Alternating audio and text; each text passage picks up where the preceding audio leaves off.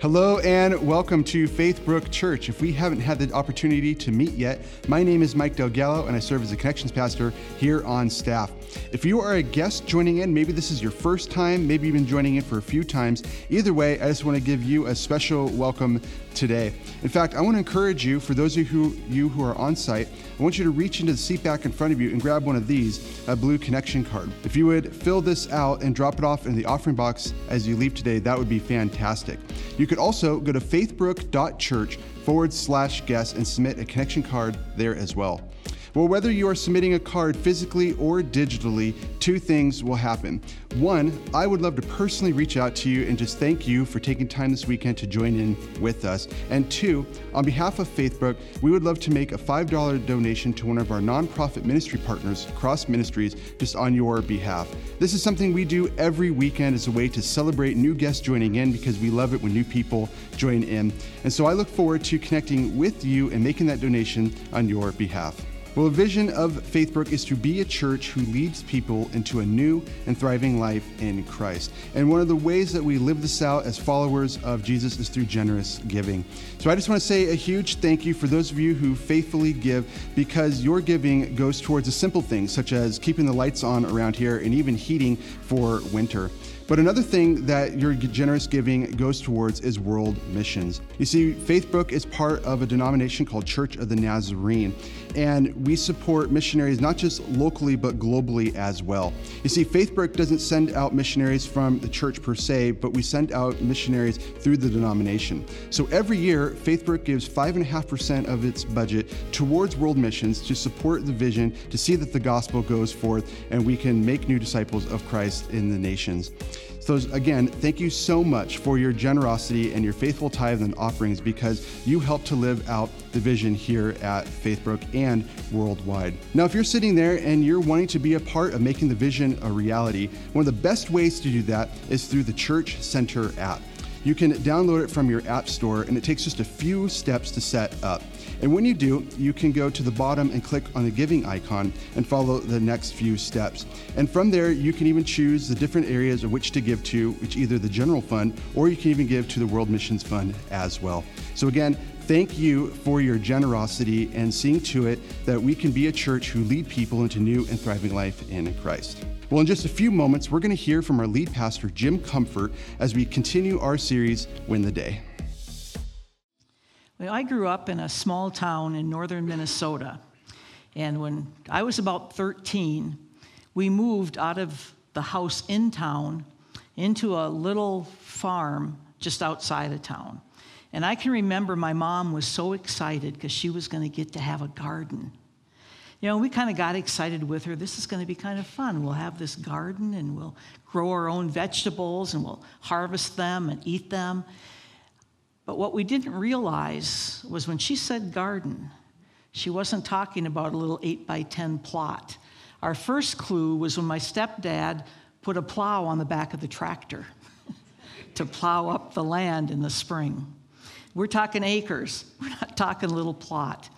But you know, she, she loved her gardens and she was anxious to show us all how, how to garden with her because she was going to depend on the four of us to help take care of this garden. So we went out, she showed us how to sow the seeds. You know, and when you had carrots or lettuce or radishes, those seeds are too tiny to worry about each one going in a certain spot. So she tells you, you put a few in the end of your finger, and you just kind of do this as you go down the row. And they'll, they'll take care of themselves. Well, then she made hills for the squash and the cucumbers and the pumpkins. And you have to put 10 seeds in every hill, not nine, not 11, 10 seeds in every hill. Cover them all up, and we waited. But then we had peas and beans and corn. And with those, it's one seed every three or four inches. So we had to be a little bit more careful with those. And then you cover the thing up and you sit back and you wait for the harvest. Well, we found out that's not the case either. You have to tend to the garden. And in those days, you watered it by hand, you pulled the weeds by hand, and so every day was a trip to the garden to do our work. We found out that it, it, we had to give every seed a chance to grow. If we didn't, all the sowing that we did would be in vain. So we sow today what we wanted to reap tomorrow, and then we took care of it through that interim period. Well, I am not Pastor Jim. I'm Pastor Peggy, and I am an associate pastor here responsible for our prayer ministry. And so it's good to see you all here this morning. I'm excited to be here uh, with you. And for those of you watching online, it's good to have you this morning as well. And some of you may be stepping in next week and coming back and reviewing the series, but we're so glad that you have followed this series along with us. And hopefully, my voice will hold out through this next half hour. So we'll see. But we've been looking at habits for the past week that will help us to stress less and to accomplish more. And it's based on the book by Mark Batterson called Win the Day. The first habit that we learned was to flip the script. We want to let God change our story. He knows our story, and He can help us to change it. The second habit we looked at was to kiss the waves. And we learned that obstacles can either make us better or bitter.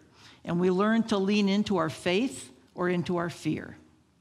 And the third habit was to fly the kite. And if we're faithful in the small things, God will show up in the big things. Number four was to cut the rope. You know, playing it safe isn't always safe. Sometimes we have to step into the water and take a risk.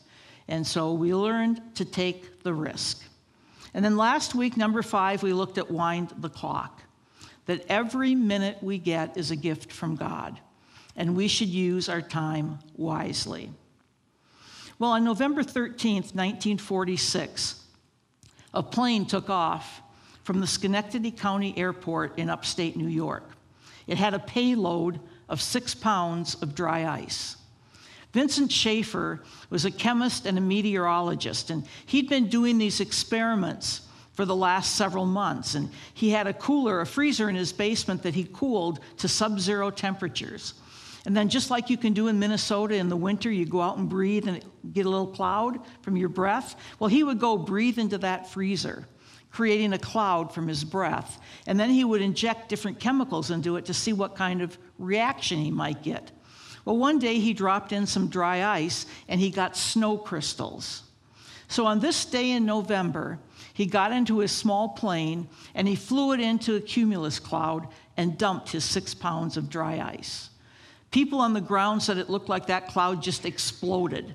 And for 40 miles around, they got snow. And that was the beginning of the science of seeding the clouds. And so today we look at our next habit. Habit number six is to seed the clouds. But the business of seeding the clouds has been around for a long time. And we go back to the story of Elijah in the Old Testament. Uh, Elijah seed, seeded the clouds by praying. And that's one of the most powerful ways we have to seed the clouds. So I have to give you the backstory. Those of you who know me know that you get a history lesson. And so we're going to go back to the beginning with Elijah. He's a prophet in the land of Israel under King Ahab. And King Ahab is not a good king. The first mistake he made was to marry a pagan named Jezebel. And when she came to Israel to marry him, she brought along with her her gods, her pagan gods of Baal and Asherah. And along with them came 450 prophets of Baal, 400 prophets of Asherah.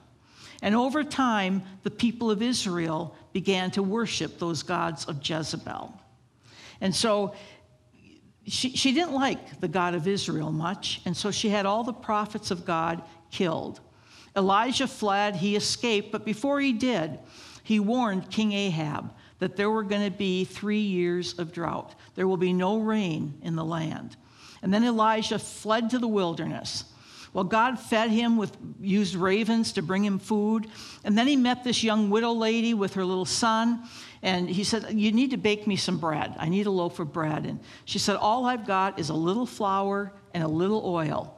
I have enough to make one small loaf of bread. And tonight, my son and I were going to eat that loaf of bread, and then we we're going to wait to die. And Elijah said, Well, go ahead and make the bread and bring it to me. She did that. And that little bit of flour and that little bit of oil didn't run out throughout the entire drought. Partway through that drought, her son died, and she's distraught. And Elijah says, Take me to him. And he laid down on top of that boy and breathed life back into him, saved that widow's child. Well, now, after three years of drought, God comes to Elijah and he says, You need to go back to King Ahab and you need to tell him that I'm going to bring rain on the land. And I can imagine the conversation that Elijah had with God.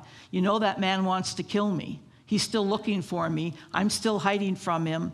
And finally, Elijah obeyed and he went back to find King Ahab. And he told King Ahab, God sent me to you. He said to tell you, I'm going to bring rain in the land. Well, the people of God heard this and they were all skeptical. They didn't know for sure how that would work out. And so Elijah just said, Well, let's have a little showdown and see whose God can light a fire. And so they went to the top of Mount Carmel with the 450 prophets of Baal and the 400 prophets of Asherah. And this was a showdown. And whose God is real? Elijah challenges the people with these words How long will you waver between two opinions? If the Lord is God, follow him. If Baal is God, follow him. So here's the test whichever God will light the sacrifices on fire on their own is the God.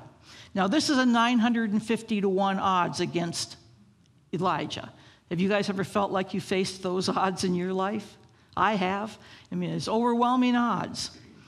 But Elijah can come to the point with confidence because he's been seeding the clouds of prayer for these last three years. He prays expecting results. So the people brought two bulls to him, and he says to the prophets of Baal and Asherah, You guys go first. There's more of you than there are of me. So they cut up their bull and they put it on their altar, and they began to dance around the altar, calling on Baal to light this sacrifice. And nothing happened. They marched around that altar and they cried out and they shouted and they screamed all morning, and nothing happened. They, in the afternoon, they just continue this, and finally, Elijah starts to mock them a little bit. Is he sleeping? Maybe he went on vacation, taking a bathroom break. Where is your God? What's he doing? And they, they just shouted louder and they marched faster and they began to cut themselves with their knives and their spears was what you do when you worship pagan gods. And still nothing. Well, the time of the evening sacrifice came, and Elijah says, My turn. And he repaired the altar of God that the people had torn down. He cut up wood and he put it on that altar, and he cut up the bull and he put it on that altar. And then he d- dug a trench all the way around the altar. But then he did something really crazy. He told the people, You see those four jugs of water over there? I want you to pour them all over the sacrifice. Okay, now go do it again. And a third time, go do it again until that sacrifice was saturated with water. The trench was filled with water. And then Elijah prays. And this is his prayer Lord, the God of Abraham, Isaac, and Israel, let it be known today that you are God in Israel, and that I am your servant, and have done all these things at your command. Answer me, Lord.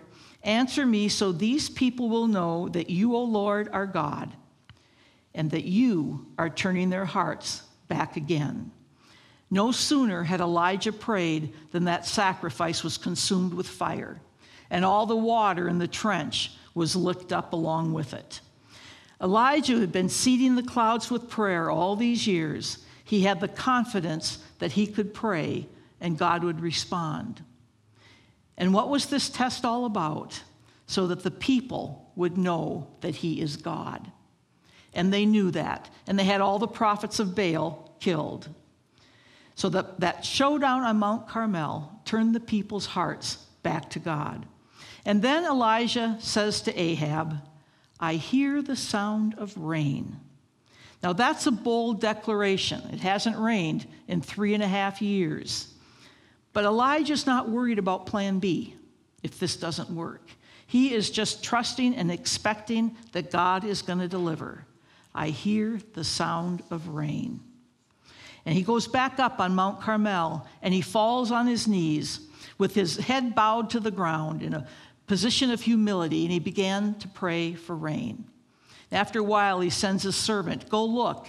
Is there any rain on the horizon? Do you see it? And the servant came back and said, Nope, nothing there. And Elijah continued to pray, and pretty soon he sent his servant back, Go look again. Do you see any rain on the horizon? And the servant came back and said, No. Seven times he sent the servant to look for rain. And on that seventh trip, the servant came back and said, I see a cloud the size of a man's hand coming up out of the sea. And that was all Elijah needed.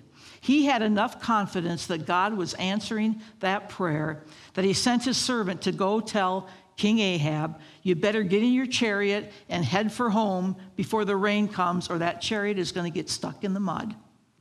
Faith. That's what he had. And so he learned to sow today what you want to reap tomorrow. You know, if we're seeding the clouds with our prayers, the key is to be persistent, to not give up. You know, you may have been praying for something for years, and you're disappointed because the answer you wanted hasn't come.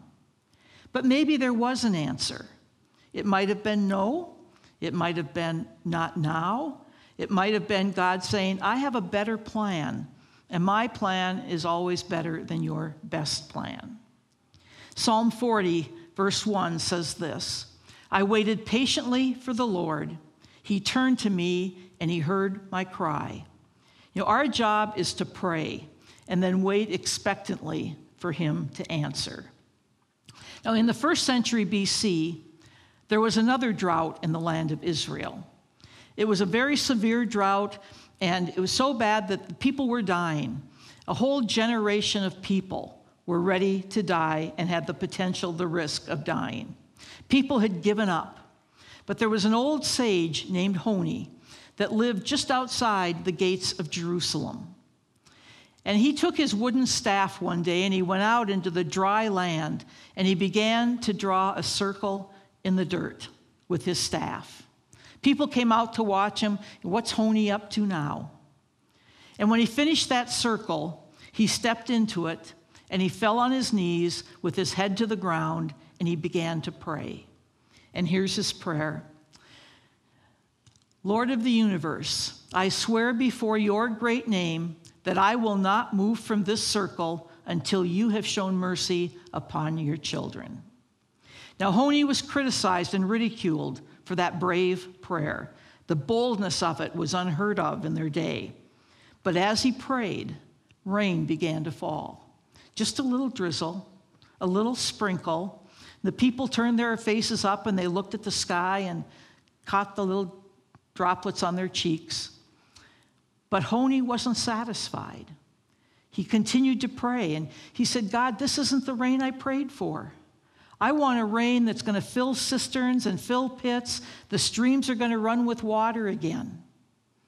And all of a sudden, they had a torrential downpour. There were flash floods in the land. The rain came so fast. They had to evacuate the Temple Mount because the water was rushing over it so fast. Honi stayed in his circle and continued to pray. God, this isn't the rain I prayed for. I'm praying for a rain that is going to give your favor, your blessing, and your graciousness. And the rain turned to a steady, peaceful, calming rain. The cisterns began to fill up. The streams began to run with water again. The pits and the caverns showed evidence of water seeping into them. Yeah. Honi returned to his humble home. His prayer was done. The rain that he prayed for had come, and he became a hometown hero. You know, the most powerful way to seed the clouds is to pray. Both Elijah and Honi didn't just pray, they believed that God would bring a miracle. They didn't quit when the answer didn't come immediately. They persisted in prayer. Now, what would have happened if the Israelites had stopped marching around Jericho on day six? You know, I can just see them. You know, this is not a traditional way to win a war. Who's ever marched around a city for seven days and the walls just fell down? This is crazy. We look like fools out here. We've been doing this for six days. Nothing's happened. Enough is enough. We're done. But it was the seventh day that made the difference. If they'd given up, would the walls have fallen? You know, in many things we do in life, it takes persistence. You know, John D. Rockefeller um, got his first job on September 26th of 1855. He was an assistant bookkeeper making 50 cents an hour. And we know the rest of the story.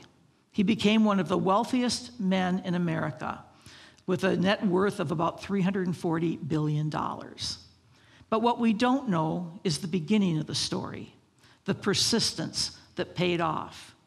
Young John, at the age of 16, got up every morning, left his boarding house at 8 a.m., and began knocking on doors looking for a job. No one would hire him. From 8 in the morning till the close of business at night, he went from business to business looking for a job. He did that six days a week for six weeks. Now, if my math is correct, that's a 36 day losing streak. I don't know if I would have done that, if I would have kept on going for 36 days of losing. But John had a dream, he had a plan. He wanted to make $100,000, and that was enough to keep him going. You know, see, if, if we're persistent in working for something, in pounding the pavement, in seeding the clouds, when the answer comes, we don't take it for granted. We cherish it, it means something to us. And John D. Rockefeller celebrated September 26th as Job Day for the rest of his life. He lived to be 97. His other goal was to make it to 100. He just missed it. But he celebrated job day. And the, the lesson here is that we don't need to just pray. We need to pray until we pray through, till the answer comes, to keep at it. If we give up, we may quit just before the miracle. Elijah could have sent his servant to look for rain for five, five trips. And said, Well, I guess I was wrong. It's not going to happen today. But he didn't. Even with no sign of rain, he kept praying. He doubled down. And we seed the clouds by dreaming big dreams, by stepping into our circle and crying out to God to answer our prayers. You know, I think that so often we pray looking for the answers we want. You know, and we can't manipulate God. We can't get out ahead of God. We just come and lay at His feet our stresses, our anxieties, our worries, our pain, our dreams, our plans, and then we wait for Him to give us the answer. In Psalm 5 3, it says, In the morning, O Lord, hear my voice. In the morning, I lay my requests before you and wait in expectation. Now, there was a survey done of church leaders a few years ago trying to get a handle on what their prayer life was like. And when they were asked to describe their prayer life, they said, well, it's kind of inconsistent. It's probably inadequate. It's nominal. I need to work on it, needs to be better. And on average, they prayed about five to 10 minutes a day. There was only one person in the group that said they prayed more than 30 minutes a day. You know, the majority of people believe that prayer works, but they don't pray. And when you get responses to prayer, you chalk it up as a coincidence. Well, the, what I've learned in my life is that the more I pray, the more of those coincidences I see in my life. If we seed the clouds, God will respond. You know, Jesus talks about prayer 37 times in the Gospels. And he doesn't ever say if you pray, he says when you pray. It's not a suggestion, it's an expectation. And even when he taught the disciples the Lord's Prayer, he said, When you pray, this is how you pray. Um, Jim Cymbala is the pastor of the Brooklyn Temple in Brooklyn, New York. It's where the Brooklyn Tabernacle Choir comes from. For those of you that are closer to my generation, you probably remember those. But he has a church that's known as a house of prayer. And I was privileged enough one week when I was there on a Tuesday night to go to their prayer meeting. And I learned quickly that if you're not there by six o'clock, you don't get a seat for the seven o'clock service. It's the most highly attended service of their week. They believe in prayer. And here's what Jim Cymbala teaches about prayer if we call upon the Lord, he has promised in his word to answer, to bring the unsaved to himself, to pour out his spirit among us. If we don't call upon the Lord, he has promised nothing, nothing at all. It's that simple. The future will depend on our times of prayer. Now, there's a story about a man who died and he goes to heaven and he's getting his tour around heaven and he goes into this building and one of the rooms has boxes piled high, piled everywhere. And on every box it says, blessing for earth. And he says, Well, what are all these boxes doing here? And the tour guide said, Well, they're blessings for earth. But no one from earth has ever requested them, so they haven't been sent to earth. Now, isn't it tragic, all the blessings we might miss out on if we're not praying? That's the expectation that we pray. So, what's the secret to a successful prayer life? You know, before I retired from my secular job, I worked for lawyers and physicians. Now, what do they call their work? They practice law and they practice medicine. Fortunately, enough of them get good that we've got good medical and, and law practices around. But I would suggest to you that if you want to get good at prayer, you have to practice prayer. It's a part of how we get better at it. The more we pray, the more confident we become in our ability to pray, and the more we see God at work in our lives. So, I have three suggestions for you this morning on how you might increase your prayer life, improve on it. The first is to seed the clouds with a daily routine. Now, find a time and a place that works for you, your prayer spot, and go there every day. If you can, start the day with prayer. Uh, and maybe it's just some days you just sit in silence. You know, when we're the quietest, God speaks the loudest. Be still and know that I am God. And I, would encourage you to begin today. If you don't have a consistent prayer life already, start today. Well, you might say, Well, I'm not quite ready to make that commitment yet.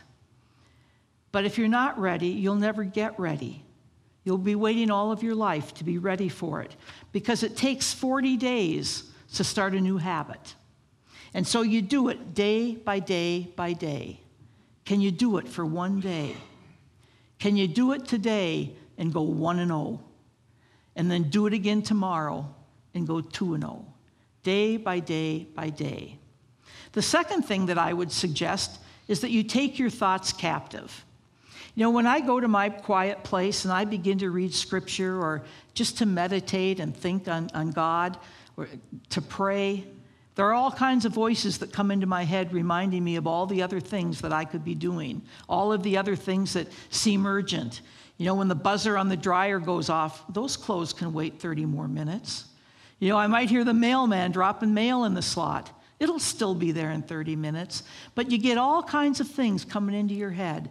Just get a notepad and write them down, the things that your enemy is telling you to get up and go do. Keep track of them, but focus. You know, it's hard to focus. We live in a world that has so much going on around us that we've lost that ability to just focus in. So it's something you have to practice at. You know, and if you're not sure how to pray, use the prayers in the Bible. Open up to Psalms or to some of Paul's letters in the New Testament. There are some great prayers in there. And just pray God's word back to him. It works really well. You know, you could pray the Lord's Prayer, but put it in your own words. Or you just sit down and have a conversation with Jesus like he's your best friend because He is. You know, to keep, help me keep my thoughts focused, I use a prayer journal. And I, in that prayer journal, I write down everything that I'm praying about. And then I use a colored pencil or pen and I write in the margin with dates and updates and how God's answering and what's going on. You know, sometimes those prayers, what you're praying for, doesn't get better, it gets worse. And I write that in the margin and you double down in your prayer. You know, and then you can go back through your prayer journal and you can see how God has been answering and working, and it encourages you to keep on praying. You know, and it used to be at one time that I would have to go back hundreds of pages to where the, you know, I'm still praying for stuff. But I found a, a process that works for me. On October 1st, I go to my prayer journal and I start a new page that says October 2021. And I bring forward everything from September that I'm still praying for. And on November 1st, I'll go put a note in that says November 2021, and I'll bring forward everything from October that I'm still praying about. You know, and there are things that I have been carrying over for years, but I can't give up. I cannot give up because there are people out there who need me to be praying for them. Sow today what you want to reap tomorrow. And then the third thing is to play the long game. You know, it's really important that we pray for the urgent, the important, the things that are going on today that really need answers. But you also can look to the future and be praying that long game. What are your dreams? What are your plans? What legacy are you leaving for others? You know, while we're laying up treasures in heaven, how are we impacting the people around us? Now, many of you have children and grandchildren that you can leave a legacy of prayer for. Be praying for their future. You know, I, I know a, a young couple who, when they got married, they decided from the very beginning they were going to be praying hard for their children. And when their first daughter was born, on that day, they began to pray for her spouse. That God would send her a young man who loved him above all others, that would be a spiritual leader in their house, that would love and cherish and respect her. And as the other children came, they began to pray that same prayer for each of them. And you grandparents, you can pray that prayer for your grandchildren as they come into the world, begin to pray for their future, that God is going to be the center of it, He's going to take care of them. You know, we go back to Genesis and we read about Abraham, that great patriarch, as he came to Canaan. He planted a tamarisk tree in Beersheba. Now, a tamarisk tree takes about 400 years to grow to its full height. And it's got a property in its leaves that soaks up the moisture in the air. And so when you sit under that tamarisk tree, you get shade, and it's almost like a natural air conditioning. Now, Abraham planted that tree knowing that he would never reap the benefits, but future generations will. You know, in our prayers are a way of planting tamarisk trees, leaving a legacy for those who will follow us. You know, prayer has the power to change everything. Don't be afraid to pray brave prayers, even when no plan B is available. Just declare it and pray it. In Jeremiah 29, it says this For I know the plans I have for you, declares the Lord plans to prosper you and not to harm you, plans to give you hope and a future. Then you will call on me and come and pray to me, and I will listen to you. You will seek me and find me when you seek me with all of your heart. You know, we win the day by seeding the cloud. We exercise our faith by identifying God sized goals that honor Him. You know, Mark, Mark Batterson, the author of the book that we've been tracking through, says this in Win the Day The more you pray, the bigger you dream. And the bigger you dream, the more you have to pray. You know, and I think one of the most important things we need to do as we win the day is to enjoy the journey. This is a great great trip we're on together. As we journey together, let's enjoy it and enjoy each other. You know, Elijah was a man just like us. He had emotions, he had his ups and downs, he had joys and sorrows in his life.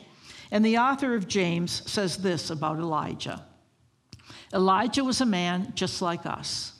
He prayed earnestly that it would not rain, and it did not rain on the land for three and a half years. Again he prayed, and the heavens gave rain, and the earth produced its crop. For three years, Elijah didn't give in. He didn't give up. He kept seeding the clouds. And in Psalms 27 14 says, Wait for the Lord, be strong, and take heart, and wait for the Lord. You know, even as we wait on God for answers, our specific prayers, waiting for the, the answers to those, there are benefits along the way. As we kneel in our circle, we develop a deeper prayer life. We learn to live in expectation, knowing that God's blessings are going to be poured out. We watch for answers, and as we see those answers come, we're encouraged in our faith. Then he heard the sound of rain. You know, when your life is about seeding the cloud, faith allows you to hear what God is saying. And as he heard the sound of rain, that was a call to prayer for Elijah.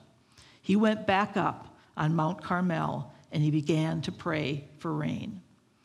So, the question this morning for you is Have you had a drought in your life? I know many of you have. I've been there with you in some of those droughts. Maybe you're going through one today. You know, I think we've all been in a place where we just wish life would get back on track. You know, you're praying for an open door for a job, for school. You're praying that your studies will go well or go better than they are. You might have health issues. You know, maybe it's finances or a marriage that's falling apart. Maybe your family's being torn apart. You've got people that you love that need to know Jesus. You want to go deeper in your own faith. Whatever it is that's bringing drought into your life today, just step into your circle and begin to seed the clouds, and then wait patiently for God to answer. You know, and it has to be more than an occasional prayer. When we were kids and we sowed all those seeds, we couldn't just sit back and wait for the harvest. If we did, the weeds would have taken over the garden. Part of seeding is caring for the seeds. It's a habit that we get into seeding the clouds daily and waiting for God to move. You know, pr- prayer is ordinary people like you, like me, calling on a powerful God who wants to bless us. Let's stand as we close in prayer. Father, we stand before you this morning as your servants, wanting to know you better and I pray this morning that you will teach us how to pray, how to go deeper in our faith with you, that we would learn to see the clouds so that we can win the day. And as we go into our world, that you would help us to be a blessing to others as you bless us. Thank you for who you are. Thank you that you are the creator of the universe. You know each of us, you know us intimately, you know where we are in our life today, and that we're all coming from different places. Some of us have drought, others of us are rejoicing. But Jesus, would you meet the need of each heart here this morning? And for those that are listening online, just be present. Help us, Lord, to seed the clouds daily with prayer, to gather with you on a regular basis and share our lives with you so that you can pour more blessings in us as we go from this place, would you walk with us this week and help us to win the day? We pray in Jesus' name. Amen.